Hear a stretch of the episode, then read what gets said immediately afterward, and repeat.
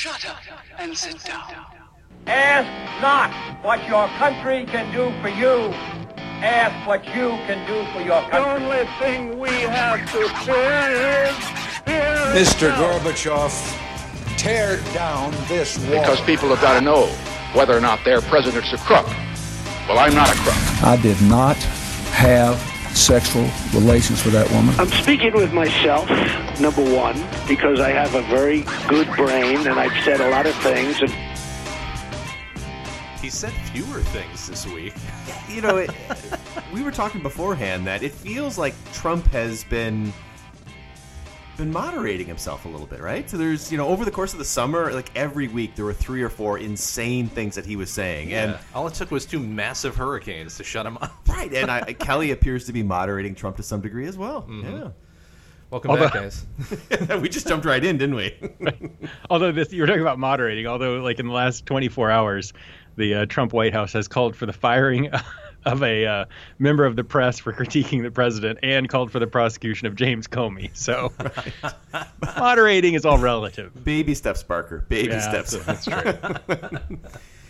Um, yeah, kind of an odd week. We were talking about that. It's not uh, not quite as overtly exciting as it has been, but some interesting things going on. Um, we did have the six, what, 16 years now since Yes, 9/11. yes, so that sure. was uh, a couple days ago. Figured we'd talk about that a little bit. Go into some other minutia of politics that are currently going on, and uh, We're going to be in the weeds this week, right? I mean, we're going to we're going to hunker Strap down. in, folks. You better grab a six pack. Phil wants to talk about electoral commissions. We're going to get into uh, war power resolutions. I mean, this is don't turn us off just yet. Um, Yeah, I, I mean, it seems like kind of a a redundant thing that uh, that gets brought up every year, but we haven't had the chance to really talk about it ever on this particular podcast. Um, yeah, 9/11 kind of came and went without a ton of fanfare this year. Um, although I, I don't know, for me, it, it felt somewhat different. Um, I, I feel like I paid a little bit more attention to it than I have, but I don't, I don't know what that's about. There was no um, gaffes or anything from uh, from the administration. Um, it's just kind of we've. I, I feel like we've gotten to that point where it's just part of what we do now every year. It'll It's be more- it'll be Pearl Harbor Day soon. well, right. It's more historical than necessarily emotional. At least Yeah. for for some of us who are old enough to remember all of that. That transition has taken place. Uh, You know, for me, it was. It was interesting to watch Trump in this role. I mean, it's always always curious to see how he responds to things, but to see him, and there was some conversation this week about it's it's interesting that the United States went towards Trump at this time, 16 years after 9/11. In some ways, you would think Donald Trump might be that knee-jerk reaction right after 9/11 to have somebody like him who's, uh, you know, driven by immigration, anti-Islamic uh, sentiments.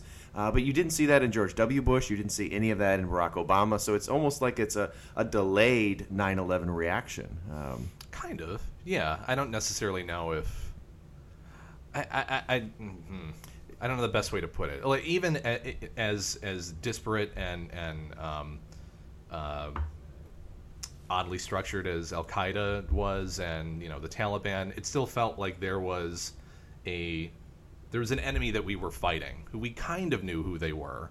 You know, now it's more of a and I, I you kind of mentioned this uh, as we were preparing for the episode that it's it's gotten back into that kind of clash of civilizations mentality and, um, and and focus with Yeah. with this administration. So yeah, you didn't see much of well, you saw some of it in the Bush administration, not definitely none in the Obama administration. And even but- to the Bush administration's credit, I mean, George W. Bush was very clear to say that there's a distinction between terrorism and Islam. I mean, he went out of his way to visit mosques.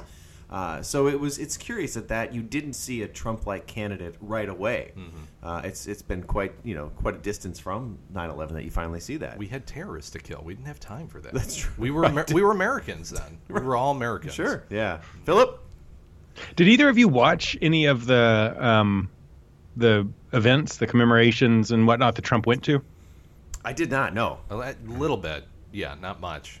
Why did something happen? No, say I mean I didn't get to see much. I'm curious to, about how he handled it. I read several re- uh, accounts in which they talked about how he talked through several moments of silence. I guess um, he has. I mean, he has this. We talked about this in the last couple of weeks with the hurricanes. You know, in the midst of a hurricane, he has an ability to still make it about him in some way and talk about the crowds and whatnot. I, I didn't know if either of you had seen how he how he handled that sort of ceremonial um, event. Yeah, I, I assumed some there was going to be some sort of report of a gaff or some way to make him look stupid, uh, and I there was nothing in the news, so I'm assuming they literally could not find anything, which means that none of it was interesting. And I think he's getting he's getting better at some of this as well, right? And He's still not going to be great. He's not going to be George W. Bush in the aftermath of 9/11. He's not going to be Obama at his best, but he is. He can play. He can bring up some sympathy, which I, I didn't think he could do at all. So he's he's getting better in that role, but he's still not great. Yeah. Um, So can we can we talk about the the sort of zoom out and talk about the bigger politics of Sure. September 11th and um, it has been 16 years since September 11th has happened, and therefore it's been almost 16 years that we've been at war in Afghanistan, right? Yes. Um, and a little shorter. And, well, we're not. Well, we're. I don't know. Are we still at war in Iraq? yeah, I would say so. Yeah, we still have troops there, right? And they're still Right. fighting. So even if it's not official, we still we are we're there. Um, yeah, I mean, I we've sort of moved on in way. It, it's weird that we, like you were talking about, we've. It feels like our approach to September 11th is a little different in the sense of how we commemorate it and think about it. And the, the wound is not as fresh, right? And yet we're still at war uh, based off of the events of September 11th. And that's a weird kind of juxtaposition to me. And does that? I mean, how does how do we as a as a country? How is that possible? How do we continue to operate in this? So I mean, or maybe we should talk a little bit about how uh, Rand Paul today had this this. Um, uh, was it a bill or an amendment? it was an Um, amendment to a bill, right? to the War Powers Act, Yeah, yeah. correct? From Right. So he was. 2002. That's right. He was trying to. Yes, the the authorization of the use of force um, that went back to 2001 and 2002. He Right. was trying to um, undo that because all of the stuff that we're doing, not just in Afghanistan and Iraq, but the stuff we're doing in Syria, the stuff we're doing in Yemen, the stuff we're doing essentially all over the world, we're doing. Um, and claiming that it was all approved through this authorization of the use of military force that came after September 11th, in which Congress gave the president essentially unlimited powers to do what he needed to do to win the war on terror. And so here we are, 16 years later, still fighting the same war that is at the same time not at all the same war, mm-hmm. right? It seems to me that Rand Paul kind of, I mean, it seems like he has a point here, right? That we should be rethinking about this. Absolutely. When you think about it's not just Iraq and Afghanistan, but all of the battles, whether we're talking about Yemen or Libya, everywhere U.S. troops have been sent, we've continued to use that same authorization uh, to justify that. We don't even need the troops anymore. That's what we have drones for. When you're talking about Yeah. Pakistan or the tribal regions or Somalia or anywhere else that isn't listed, but we sure as shit know that we're there. Right, and the the Obama when Obama came in, there was discussion to say that we need to pull this back, and there should be a new one. There should be more specific. I mean, in, in theory, every time this happens, there should be an authorization for the use of war, and to have something so broad to cover everything. And, and relate it back to terrorism, I think is, is terribly troubling. and it's all if- you look at the authorization, it's incredibly short too. It's Right. it's you know a couple sentences.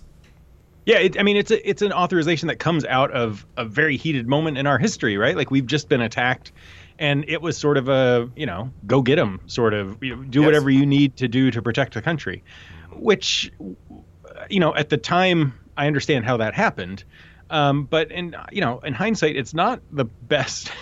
way for Congress No. to actually use its power to oversee um, the declaration of war and the use of force. So it seems to me that Rand Paul has a, a point here, and he, what he wanted to do, I think his his uh, his proposal was that the AUMF, the authorization of the use of military force, would end in six months, which would give Congress six months to basically draft a new one, um, more limited, you know, more specific.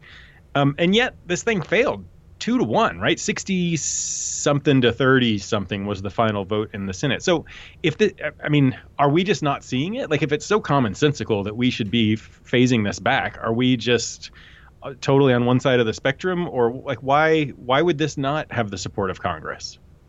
if you're a senator do you want this responsibility? Do you want to have to weigh in time after time for each use of force, or would you rather have something out there that gives you cover to say, uh, this is on you, Mr. President. You've already got your authorization for whatever you want to do. I mean, to Rand Paul's credit, he's willing to push to say this isn't right. And I, I, I think it's totally wrong. I mean, every time a president is going to use force, he should have to make that justification, and the Congress should have to come through and support it. Whether it's, mm-hmm. you know, whether it's. I mean, when you think about the the conflict in Syria, is very, very different from what was happening in Iraq, which is different from what was happening in Afghanistan and Libya. I think all of these conflicts have all been lumped together. It's it's terribly troubling, but I don't think there's the political will to change it. No, and really, do you want to be part of the uh, the congressional class that got rid of? I mean, I'm sure it would be portrayed as getting rid of the means for the executive branch to defend the American people. Like I I know that we look at it in a different perspective, 15, 16 years later, but you know that's going to come up especially from the Republicans at this point. Well, I wonder did did the Trump administration Trump administration take a position on this? That I don't know. I don't. I didn't see that. What was interesting to me is that this this apparently proved to be a pretty bipartisan issue. So it, I mean, it was thirty something to sixty something, but it was not along party lines. There were um, a large number of Democrats voted for this. You know that they so voting for it meant un, you know reducing the or undoing the AUMF. Um, but there were lots of Republicans that joined in, and there were lots of Democrats who voted against it. So both sides were really mixed, which which is interesting. I mean, I you know I don't know. I, I, think in some people's mind, the Republican Party is the party of the military or party of you know U.S. force or whatever. But um, yeah, I mean, it makes me think there there are real some real interesting philosophical uh, fault lines that are running that this issue sort of crosses and we'll we'll talk about this later in the podcast, but there's division within the Republican Party, and there just even this week there was some uh, pushing to say that there needs to be more constraints on Donald Trump. Whether it's we're talking about North Korea, there was an article in the New York Times saying that basically Congress needs to step in and limit the administration's ability to wage nuclear war. That there should be additional checks on this. Uh, so I, I do think there are Republicans and Democrats that are concerned about the administration and their ability to use this pre- previous authorization to do whatever they want. And what's interesting because that wasn't the case with Obama, right? There, they while there was some griping, there was no real effort to undermine that, at least to my recollection. Mm-hmm. So you you were saying if you're if you're a member of Congress, why would you want this responsibility? Um, I, I I sort of get that logic, but that seems like a new logic.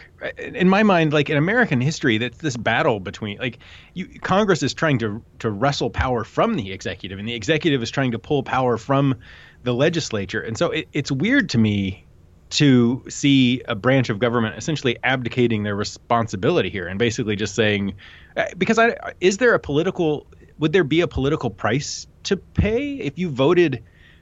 For that to undo the AUMF. If you're a senator and you say, I think you know 15 years, 16 years is long enough, what's the downside of doing that? Of, of saying let's scale this back and reevaluate what we should be doing in terms of uh, use of force overseas.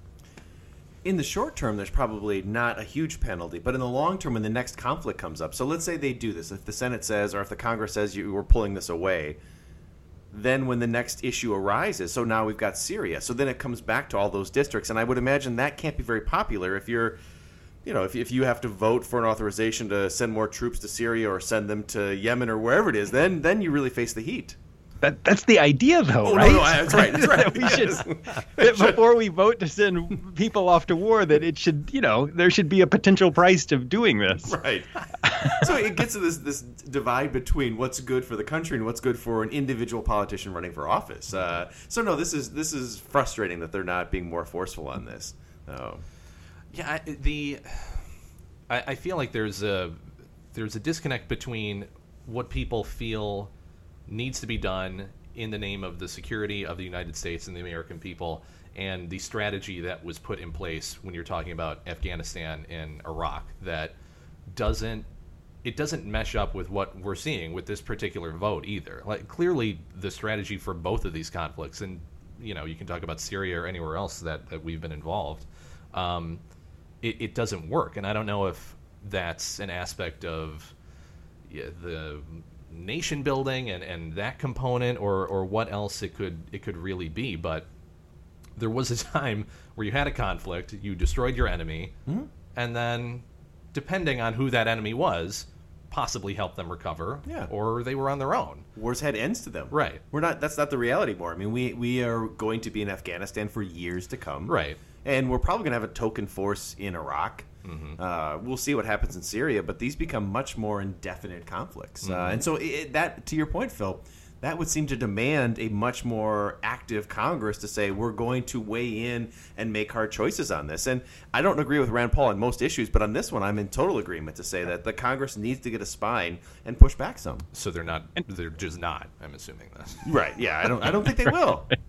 So- Yeah, and it's important to note that that had this gone through, it wouldn't have ended. It's not saying that we can't continue a war in Afghanistan or Iraq. It just means that Congress has to be more specific in authorizing this stuff, and it and it would do away with this blanket or this blank check that the president has been using now for 15 years to basically go to war anywhere he feels like it in the name of fighting terrorism. Um, so yeah, I mean, I think I think those sorts of that's the, these are the sorts of discussions, like you're saying, that we just we need to have, but we don't want to have. We as we as a people, American people. I mean, I what what percent are there? Have you seen polls? What percentage of Americans do you think realize that we're still at war in Afghanistan? Do you think most realize that or not? I don't think most people remember where Afghanistan is at this point. Yeah, right. No, I, I think you're you're right, Phil. I would I don't know what the number is, but it's got to be low.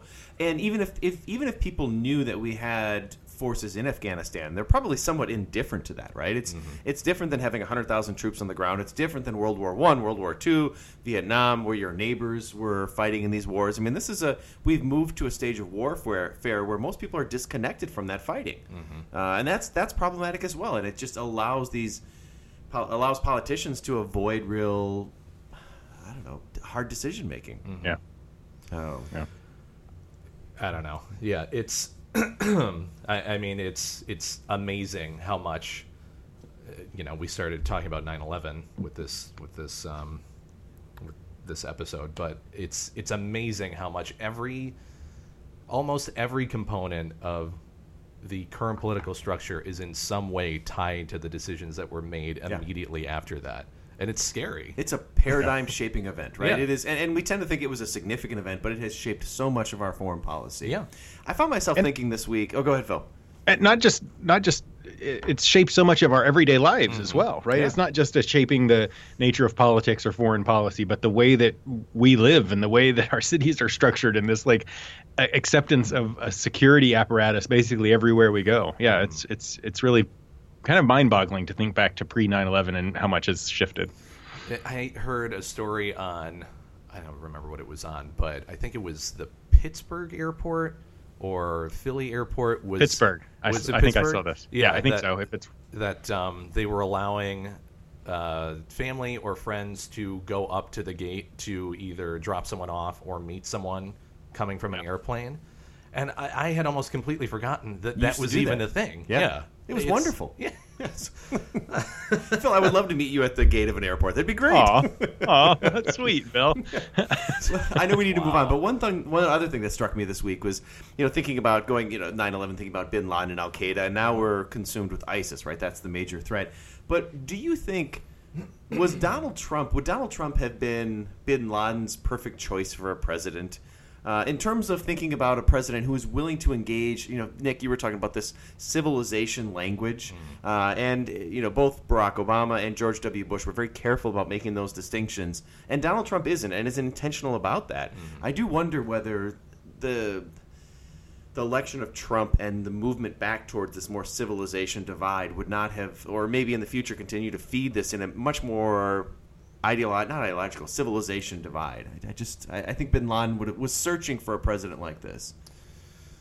Yeah, I, I, I can see that point. Um, I, I don't know. That's such a hard thing to, Yeah. to think about. Um, yeah, I, I mean, I don't think anyone is under the illusion that any of these conflicts that we did get into after 9 11 went well.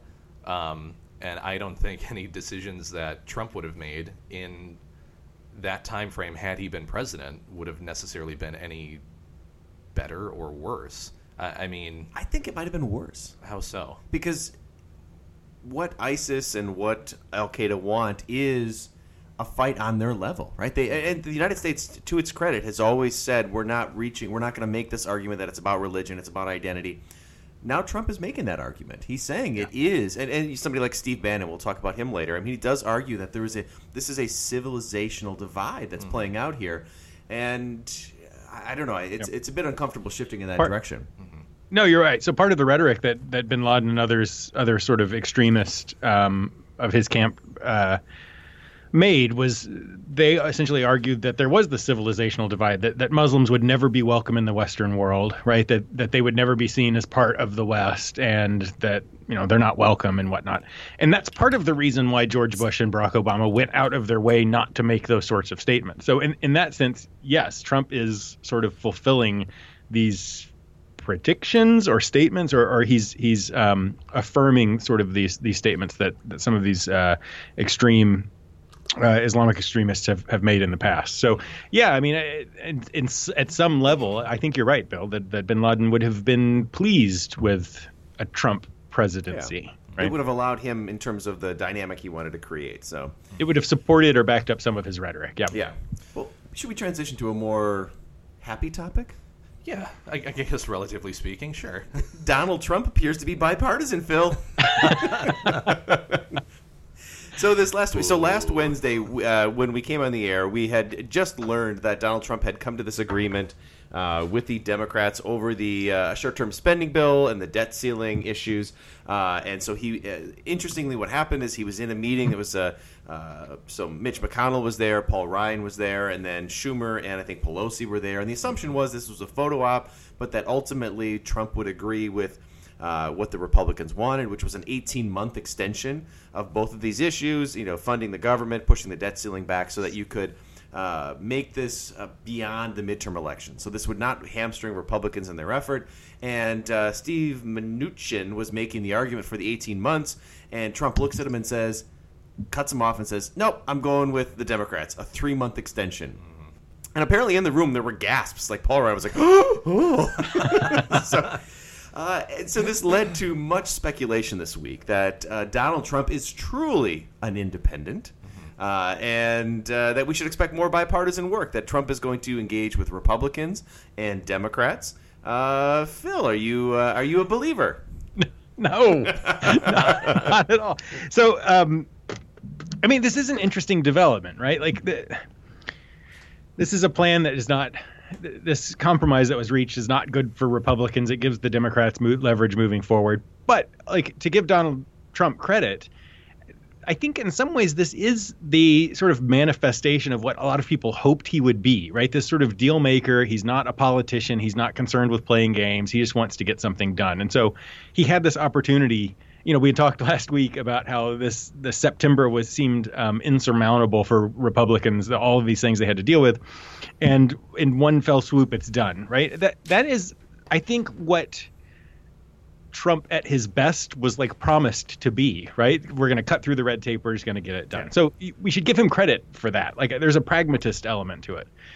But to then turn around and see the New York Times and the Washington Post and everyone else proclaiming Donald Trump as an independent, you know, he's not really a Republican. He's gonna he's gonna be bipartisan in ways that oh what I, what was it? Washington Post or New York Times declared him as overturning like 200 years of partisan politics or whatever. Which is insane. Come on. Like, how many times do you have to get burned before you quit making those proclamations? We've been declaring that Donald Trump is going to make a shift or big moderate for a year now, right? And it just doesn't happen. You can't predict that.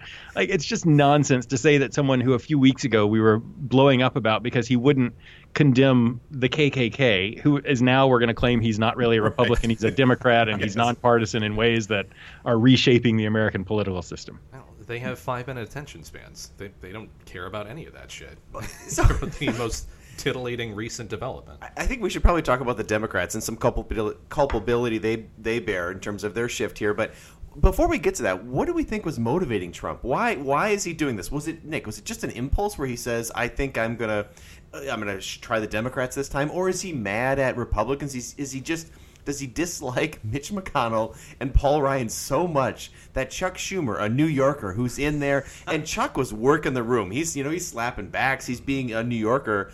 You know what is what is Trump thinking? Why would he make this choice?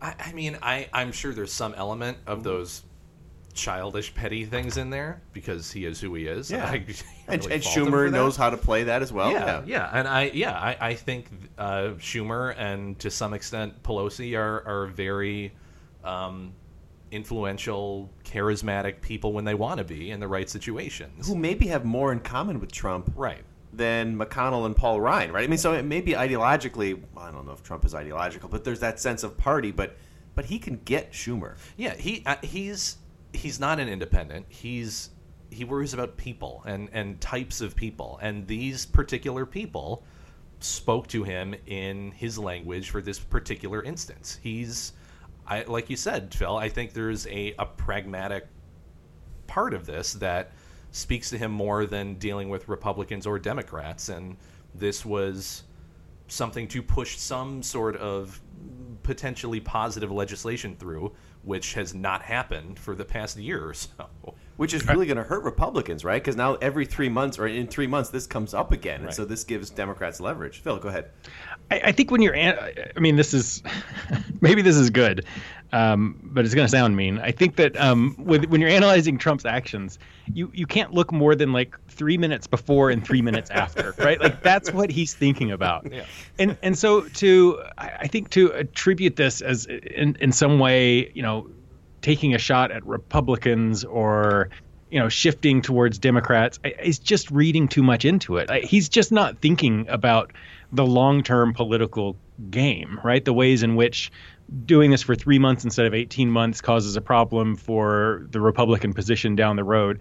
He doesn't I, I don't know that it's even that he doesn't care. I think it's just he just doesn't think that way, right? And so he's presented with a situation. Someone says, "Here's a solution," and he says, "Let's do it."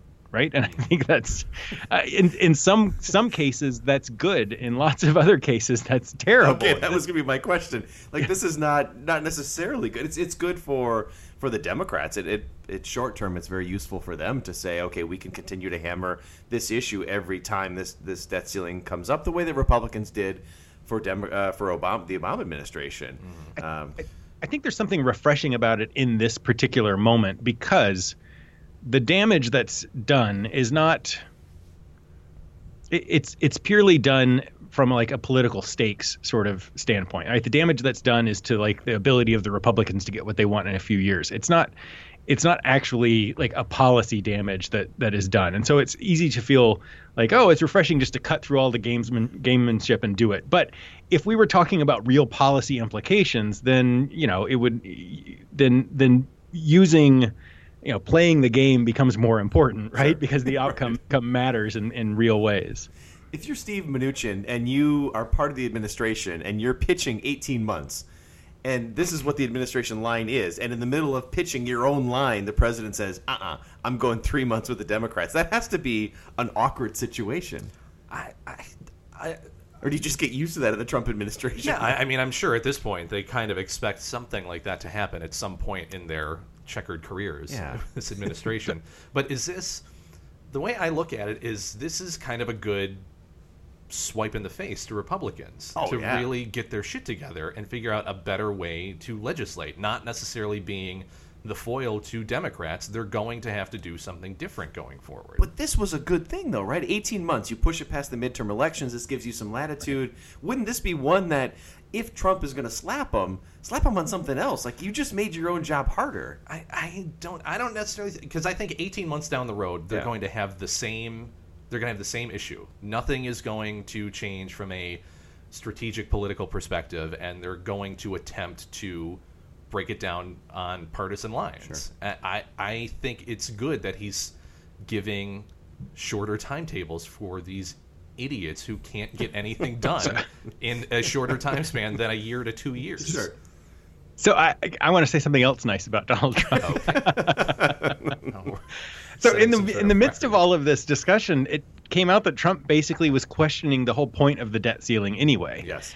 And and he is 100% right to do that, right? Like this is something that he I- like when he says that, I, you know, it's easy for me to say um absolutely, right? Like this is so the fact that we have to so I- for the listeners who don't necessarily understand the whole debt ceiling, Congress has to approve And, and me. right, right. So Congress has to continue to approve expansions, so increasing the amount of debt that the government is allowed to take on.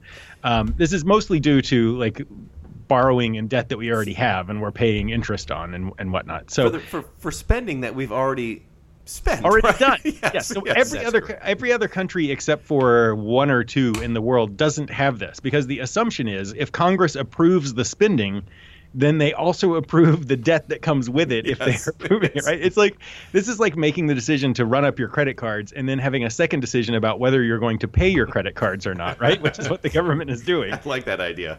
So, so I mean, I I- decided I, no this month. yes. right, right.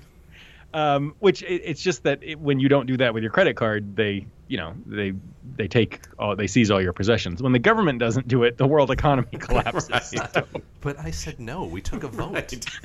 I can't keep my plane.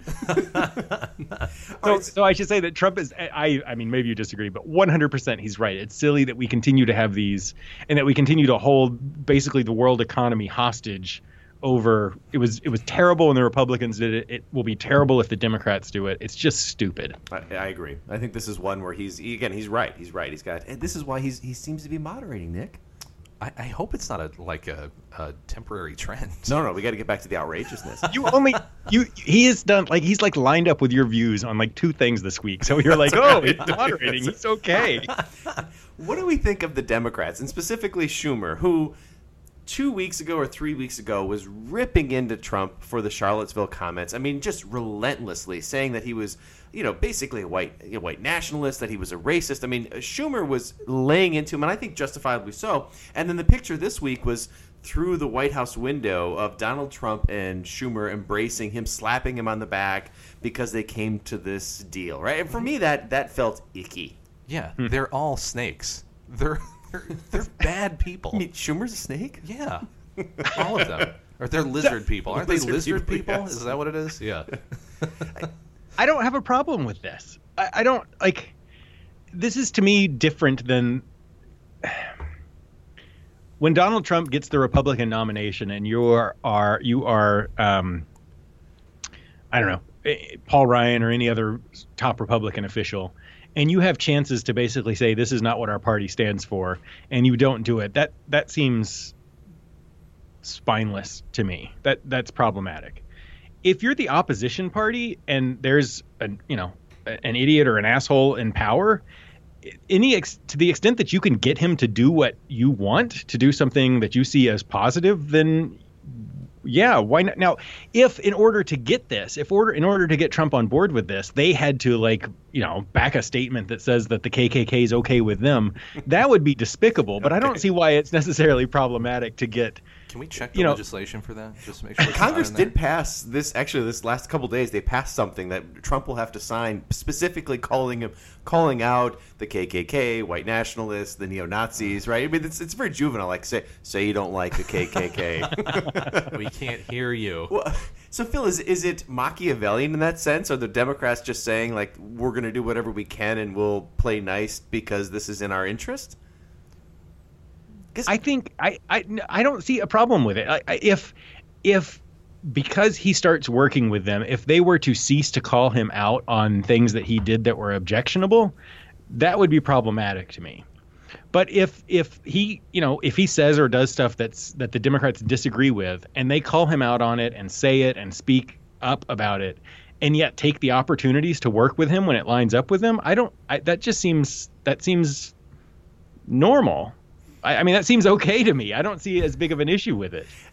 I get that, but Trump seems like a different politician, where your soul is a little crushed. You know, if your, your integrity. If you're if you're if you're going in and attacking him as a bad person who's terrible for the country and should be impeached, but then when he agrees with you, you're like, no, no, no, this is great. Let's do the debt limit for three months. Well, right? that's the thing. This is implying that the people who you're speaking about have those souls that you're so invested in. Um, Nancy Pelosi's an angel. Really? no, it's um, I, I, like you want to think that they're actually interested in those particular topics that we're talking about. They're worried about women's rights and white supremacy and, and um, refugee rights and all of those things. And all the experience that I've had up to this point, talking with several of them, They don't give a shit about any of that. This is- they it's partisan bullshit and pragmatic um, strategic thinking that doesn't have anything to do with the topic at hand except to figure out how they can get more votes out of that particular voting block. I, I like I, I'm sorry, like I'm gonna be the asshole that says No, Phil said there's that first. nothing. Yeah, I, I from both sides. And Yeah. I'm talking about the Democrats specifically, although Sure. they've been more vocal about it lately.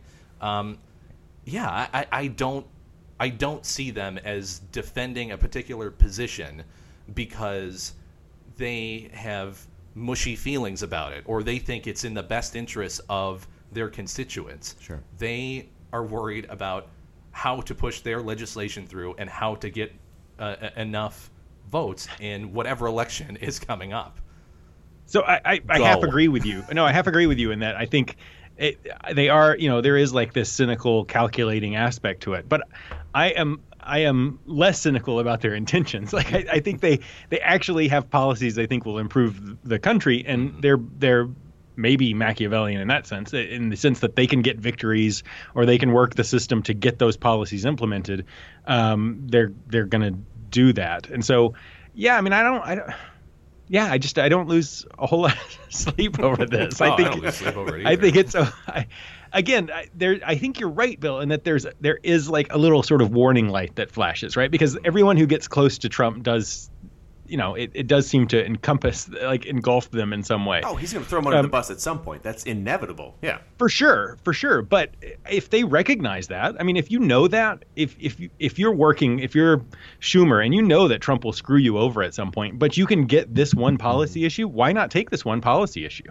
No, that's fair. And again, from this very Machiavellian to say like it's in our interest to do that. Uh, you know, interestingly, Schumer wouldn't go outside and do a photo op with Trump outside. Trump said, "Let's go outside," and Schumer said, "No, I won't do that."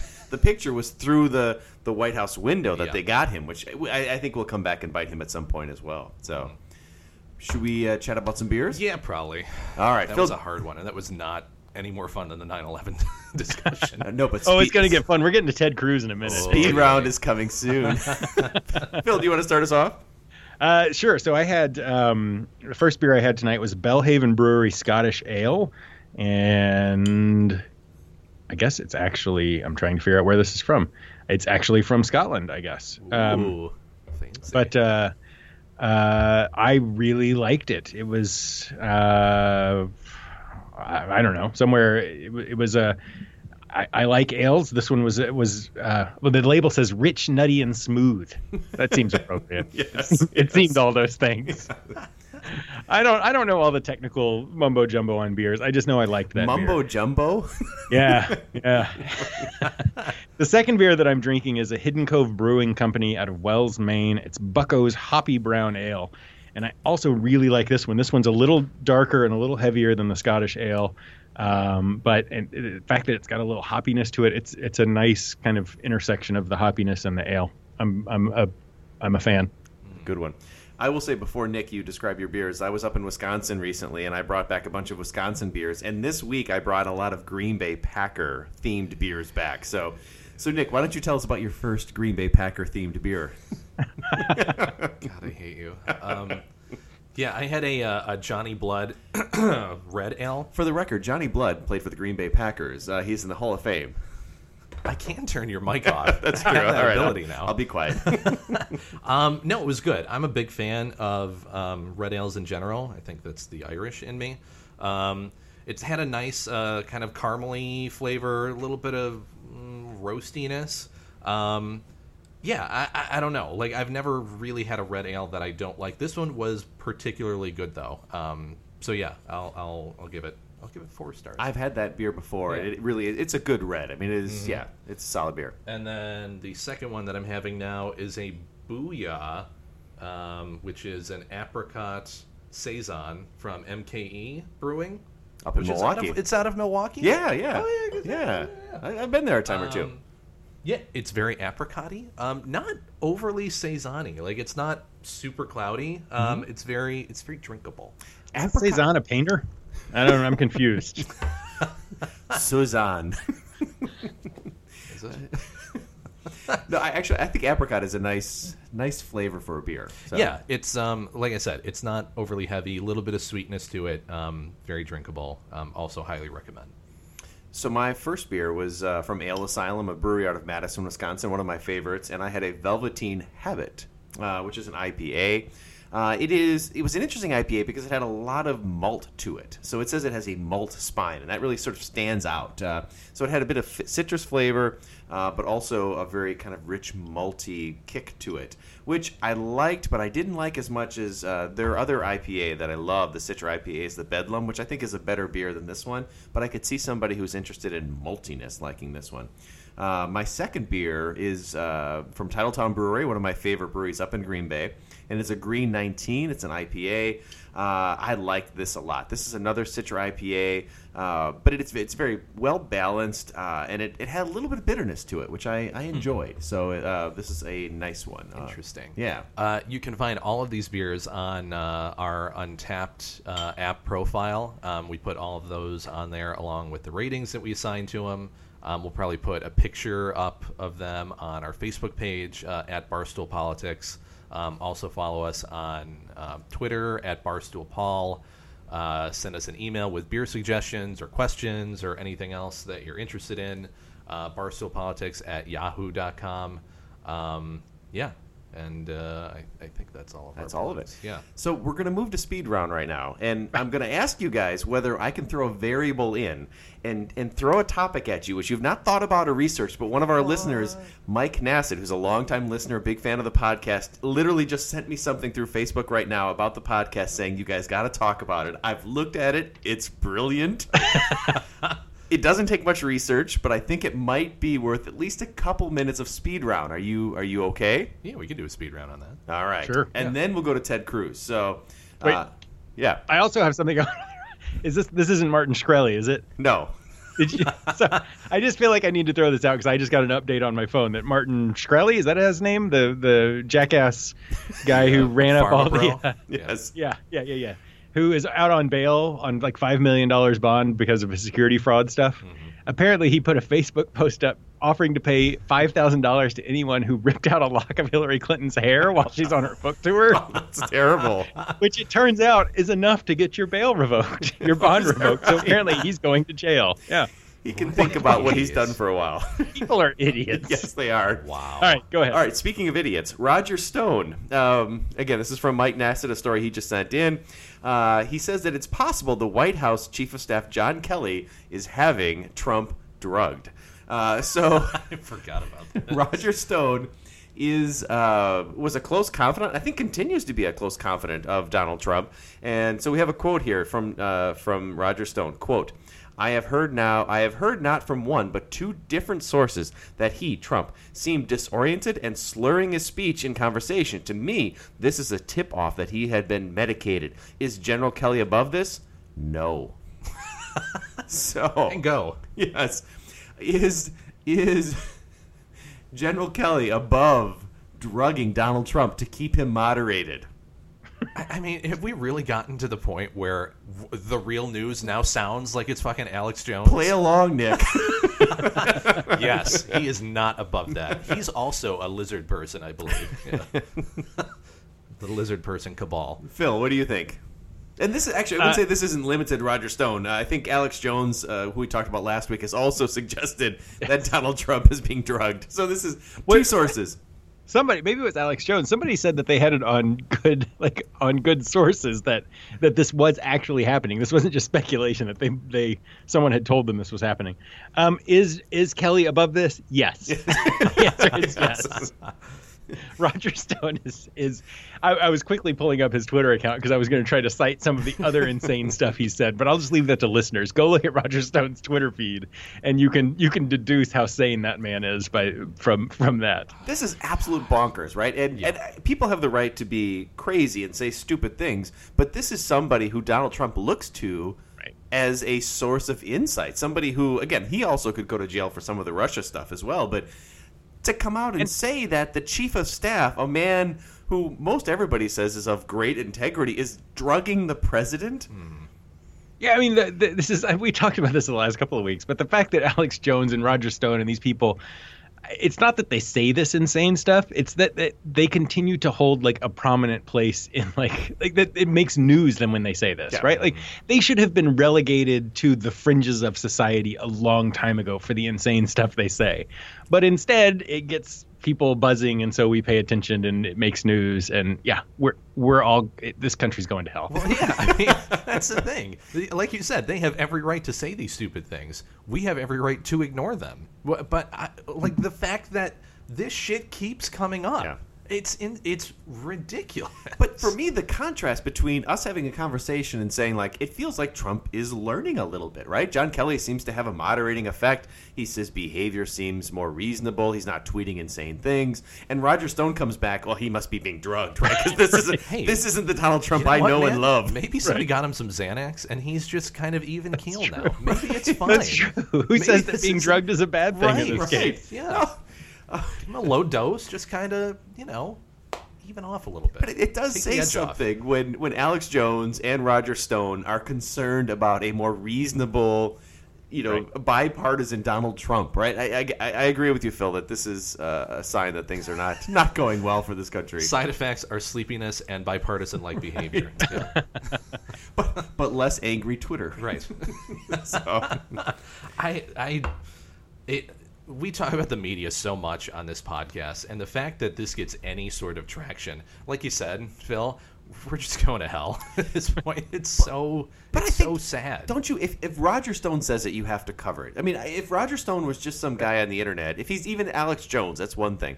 But Roger Stone continues to have conversations with Donald Trump. You're right. You're right. It is actually news. To be fair, this this is pretty newsworthy because he is a, longtime friend and advisor of Donald Trump. So, yeah, I mean, I, I'm trying to think of what the anal- what the what the you know what this I don't know what the comparable situation for Barack Obama or George Bush would be. But yeah, I mean, it's insane. It shouldn't be getting press coverage, but the fact that he is buds with the president means it probably is in fact newsworthy. I guess. And I, sh- I should correct myself. So I said that Alex Jones has said this that, that the president is being uh, drugged. And I'm looking more at the article. It, it appears that it was a conversation between Alex Jones and Roger Stone. Shocking. So, so they were wow They were, they were talking, doing show prep right.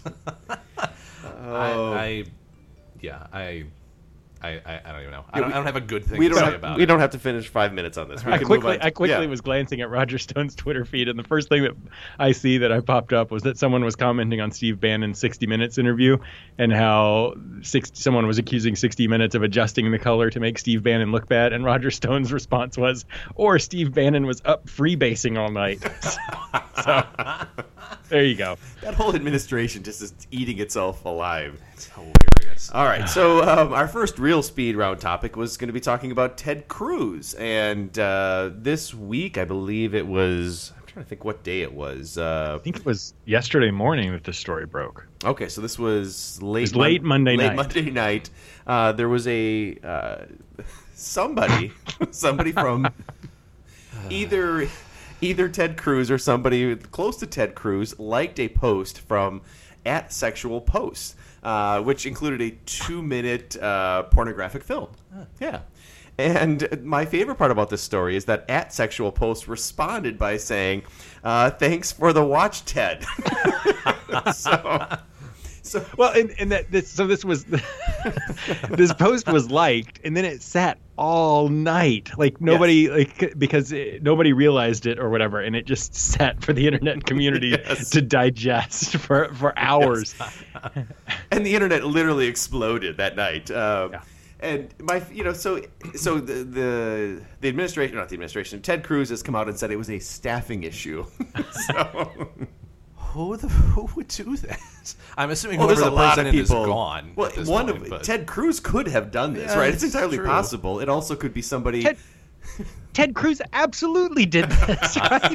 like, I mean, I should say absolutely. There's there's a small chance. So, did he get hacked? You know, yes, that's a possibility. Did a staffer accidentally was a staffer on Ted Cruz's personal Twitter account looking at porn and accidentally liked this?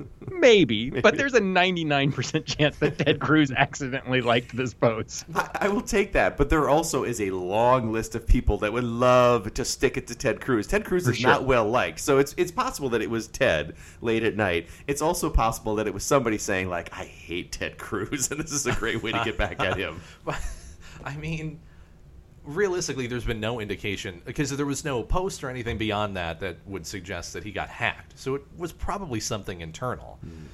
Who? What, what's what's why? Just why? Besides the fact that you, you you- maybe you don't like the guy, Sure. but I feel like there would need to be more of a statement beyond you liking a post for it to be. That's the beauty of it. Nick. I guess it's kind of brilliant in its simple elegance. Well, it does suggest that to Phil's point, maybe it was Ted Cruz. They're like, this is great. this is a good video. So- and the other thing is that this is not Ted Cruz's first experience uh, with pornography. Uh, so he was clerking, I believe, for Justice Rehnquist in the Supreme Court. And there was a case coming up about pornography, and it was apparently, and Ted Cruz has talked about this in his book that in you know in preparation for this ruling that uh, Justice Rehnquist and Justice Sandra Day O'Connor, who dated, right? This is even creepier. Decided that they probably should watch some pornography, yeah, to, to see, you know, before they actually make this ruling. So Ted Cruz talks about that. That he was in the room and he brought this up, and that uh, Rehnquist and Sandra Day O'Connor watched this video, and he says nobody says a word until Sandra Day O'Connor goes, "Oh my!" so, cannot think of a more disturbing scenario than that. this is this is a great podcast, right? Oh God! You know, it should be pointed out that there's nothing illegal about watching porn. There's nothing illegal about liking porn on Twitter. The It's only reason this is like a major duet. It's constitutional, right? The only thing that makes this an interesting story is that it's Ted Cruz, right? And yeah. that he has this long history of in Texas as Solicitor Gener- General trying to oppose, trying to essentially make the sale of sex toys to Texans illegal, and like, you know, this sort of puritanical view on sex that has run through his politics that then Thou makes it protesteth too much. yes. yeah, that makes it especially sort of satisfying when when something like this happens to him. Do we think this story goes away, or is there going to be need to be some further explanation of Be this? gone. I, I barely hear about it at this point. It'll be gone in two days. I don't know. People hate Ted Cruz. Uh, you got to find something better than that. I mean, this is fun and a little bit juicy and titillating, Yeah. but nah, it's not going to stick. I don't think it will stick. But It it will. So my take on it was that it, it will never go away fully. yeah. It, it, but it'll never make really much of a difference, right? Yeah. It's the sort of thing that people will drag up and as like an anecdote, haha, laugh at Ted Cruz sort of thing. But I don't. Yeah, I mean, I don't imagine that there are people in Texas. It's, it goes back to our um, conversation last week about whether or not hurricanes will shift, or maybe it was two weeks ago, shift views in Texas on climate change. Um, you know, we we have we have selective brains that that choose the information that lines up with our worldview and ignores and dismisses the stuff that doesn't. So if you're a if, if you're a conservative and a Ted Cruz voter in Texas, this isn't going to stop you from voting for him, right? One thing I would add, if Anthony Weiner has taught us anything, is that if, if this is Ted, Ted Cruz's behavior, he's likely to do it again. Like they, when you're old enough, you, you don't really understand technology, and so it's possible that it would happen again, and then then he's done. I, I, his, uh, I always assume there's some sort of massive gas leak in DC, and everybody has just lost their their ability to have long term memories, and just has no idea how any technology works, and they fall into the same traps over and over and over Yep. again. Yeah, we also the other thing that's beautiful about this is the fact that this happened on the night of September 11th. Right. It was, Yes, it was yes. also on top of everything else. It was this image of, of Ted Cruz celebrating or commemorating, not celebrating, commemorating September 11th by watching porn on Twitter. Think of anything more American than that. One final thing on that topic. So the woman who's in the video apparently couldn't respond because she was in Florida and her her internet was out because of the hurricane. this is this is a, a testament to I, I tend to not go as far as you Nick in your in your uh, uh, lack of respect towards the media but I did see that the Miami newspaper whatever it is ran a huge story on how this the porn actress was affected by the hurricane. and so, in that sense, yes, Nick, I agree with you. The media you, is terrible. this, this is the perfect transition to a, a top a speed round topic on the climate. So, uh, our second or third speed round topic is looking at the Pope. The Pope was very political this week and came out and was uh, directly attacking climate change deniers, suggesting that. You know, it, they need to get on board. The science is clear, and if they don't get on, on board and there isn't major change, He'll burn them at the stake.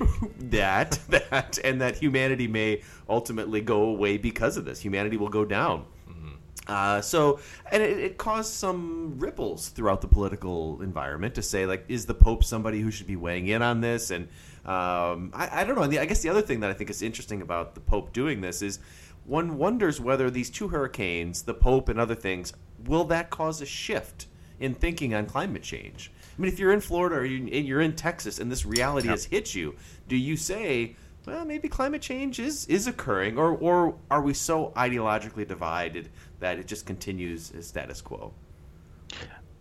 I I think so. I when we talked about this like two weeks ago, I was very skeptical that you'd see any real change um, in attitudes after this.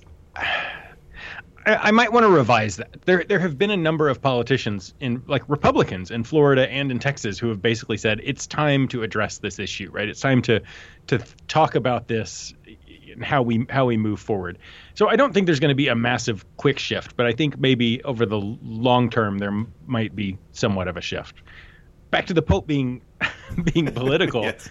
uh, it, was, this wasn't the only example of the Catholic Church being sort of called out or criticized for being political because they also were taking was it the Catholic bishops? What was the what's the organization? Took a stance on DACA um, and basically criticizing it.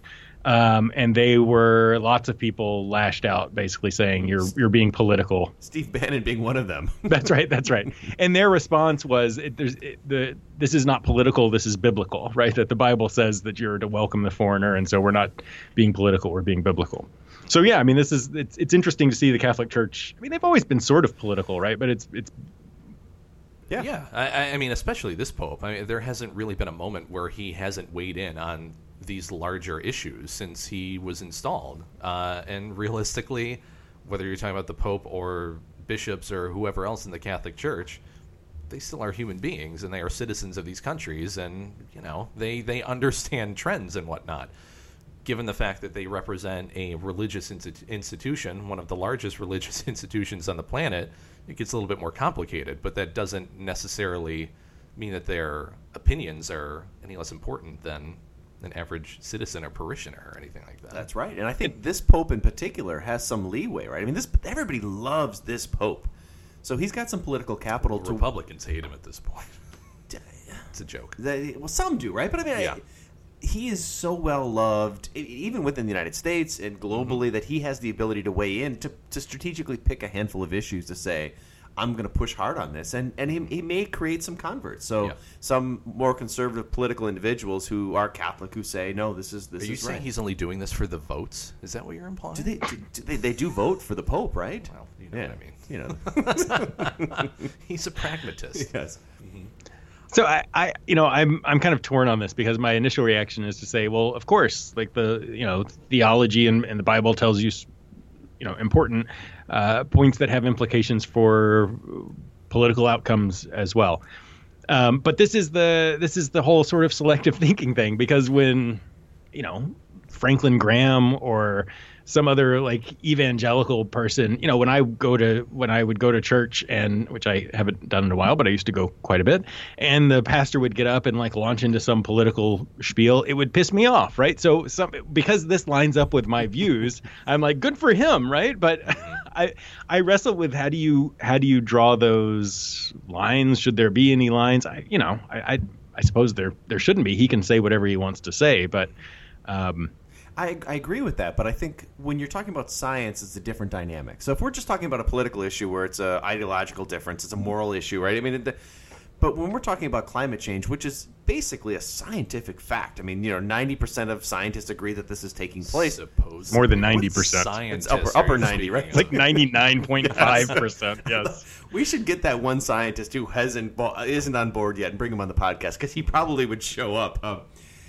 you know, when we're talking about science and a connection with humanity, then I think the Pope has the right to do that and to be political because it's political in a scientific way. He's saying, like, the evidence is overwhelming here. This is something we should do. So I, I don't judge him for that in the way that I, I get what you're saying, that oftentimes religious figures take these political stances that can be, you know, annoying, but this feels different to me. So uh, Go ahead.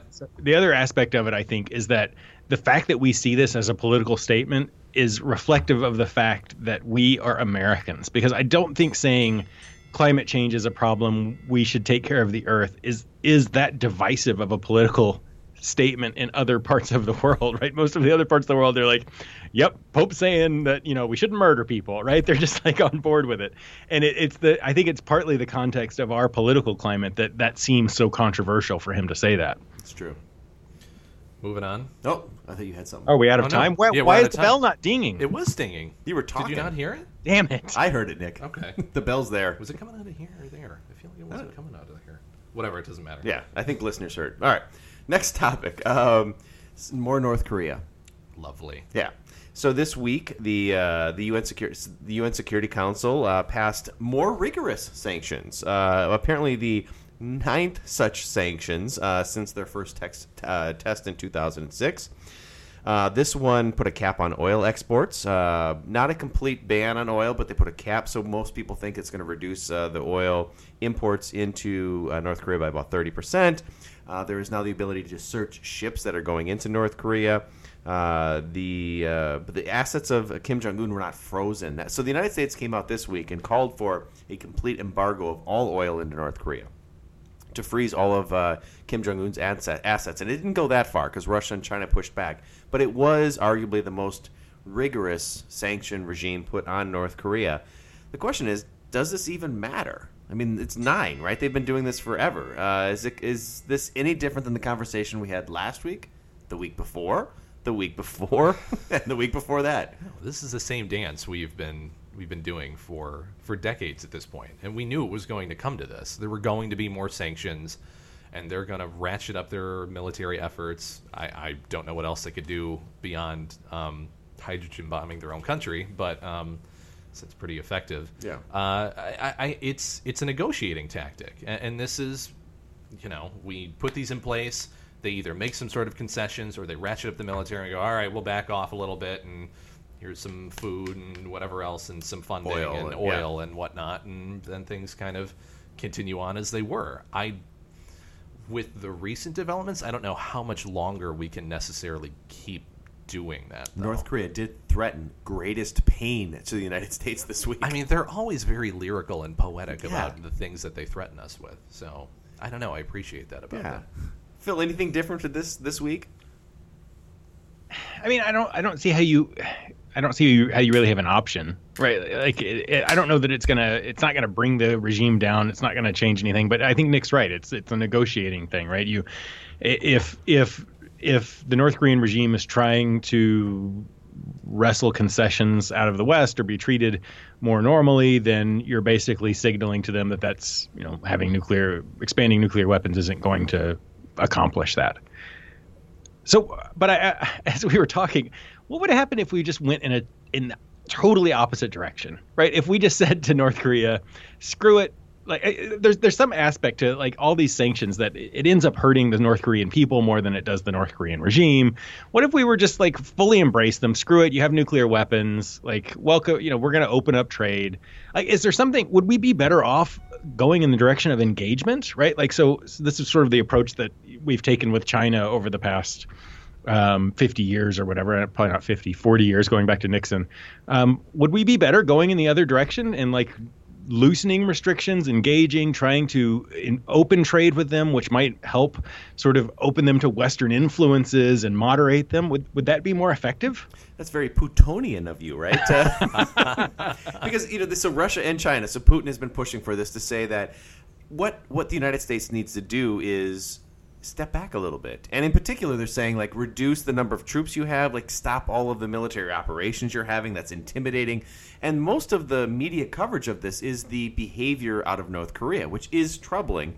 But then the United States and South Korea respond with military operations showing that they can invade North Korea and take over, and then North Korea responds. So it, it creates this escalation where you do wonder whether if the United States and maybe we wouldn't even have to go so far to say you can have your nuclear weapons, uh, but just stop the military operations, stop the sanctions, and would Kim Jong Un moderate in the way that Donald Trump has the last week?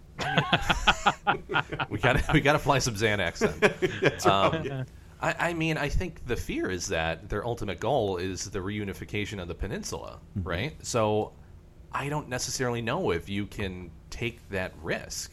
And I understand the um, uh, economic standpoint of trying to open up trade and whatnot. I don't even know if they would necessarily accept that, uh, especially if it's coming from us or South Korea.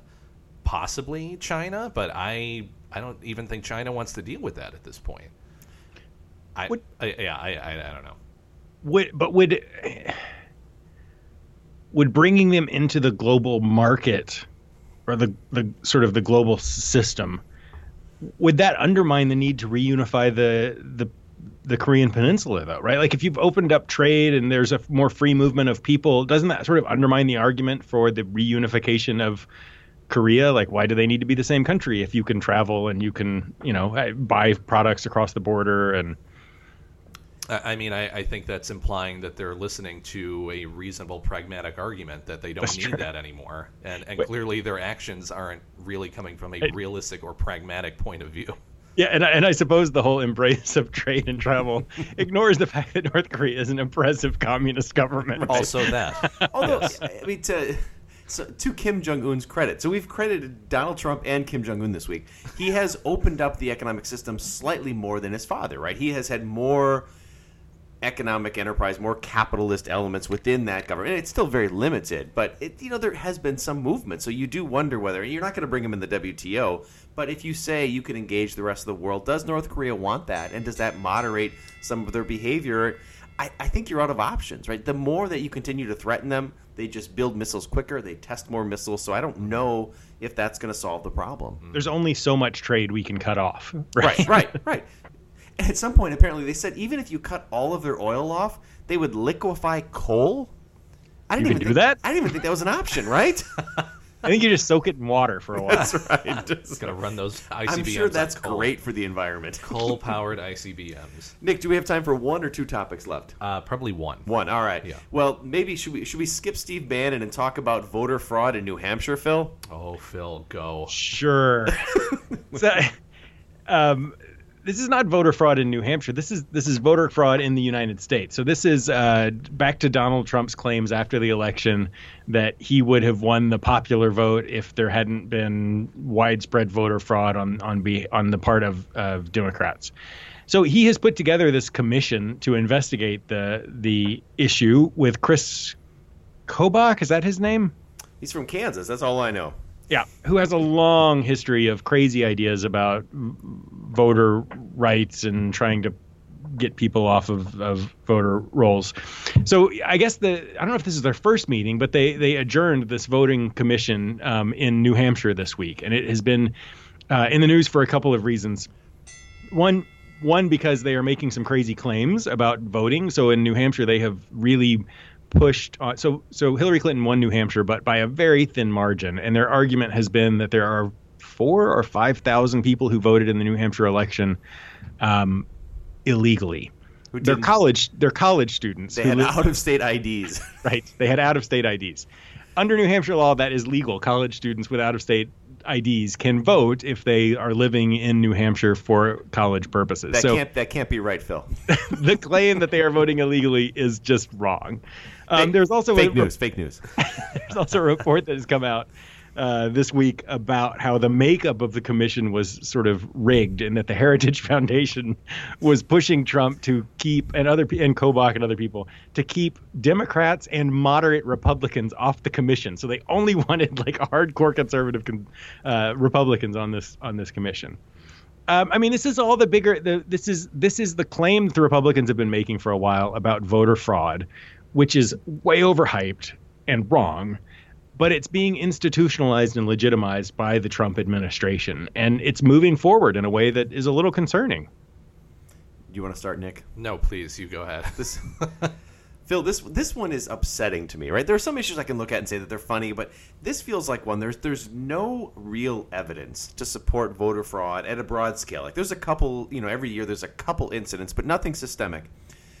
But it does feel like this is an issue that you're targeting minorities, you're targeting Democratic voters to say, Let, us find a way of squeezing the polls so they don't show up. So for me, this is a clear political intent, right? It's, it's very to go back to Machiavelli. This is more Machiavellian, right? This is strategic. Let's let's tweak the rules to Republican advantage, uh, and it's it's so transparent to me, but but it like going back to climate change many people see the other side and feel like this is a, a rampant problem this is a real deal issue that needs to be addressed and for me i just there's not enough data to support that to suggest it's real do you do you think that republican voters or, or voters who are sort of for this do you think they really believe that voter fraud is happening, or do you think they're in yes. on the joke? Do you I think, think that they, they? No, I think they. I, I think it's happening. One hundred percent. Yeah, that they do. Yes. Yeah, so I don't question them. I, what I go after is those individuals who flame the fires in this to say that there is voter fraud. So, so it was interesting that the Trump administration picked New Hampshire because it was a very close race and Hillary Clinton won.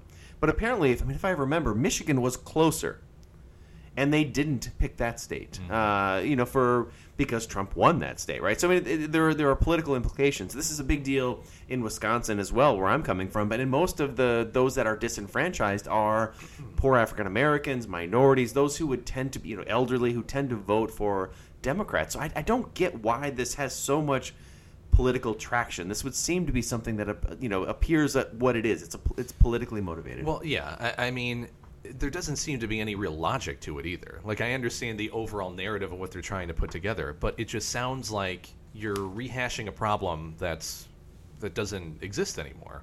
The right. election is over. Like yeah. I, I I know you want but, it to be this grand systemic conspiracy that there's voter fraud across the country, but it doesn't it just doesn't feel like that's that's where their focus is actually being put at this but because because they're looking forward, right? Like right. if they can if they can put forward some argument that voter fraud exists and they can make even more stringent requirements on voter so New Hampshire has same day voter registration. You can show up on the day of and register to vote and you vote a provisional ballot and they have to approve everything before it counts.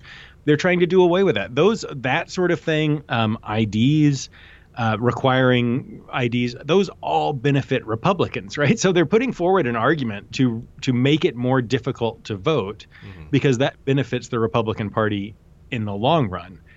Um, that's what scares. That's what's concerning to me, right? I mean, it, it's it's smart from a tactical political standpoint, but it's incredibly really terribly cynical, right? and anti-democratic, right? And the idea yes. is that in a democracy, you want everybody to have the right to express themselves. Whether you know, and that just seems like that should be a standard rule, and we should, you know, the ID thing seems really, really troubling for me, right? I mean, if I, I understand if there was a, a an issue where there were a lot of people voting multiple times, you know, like going way back to Chicago, but that's not the case anymore. Mm-hmm. Um, right.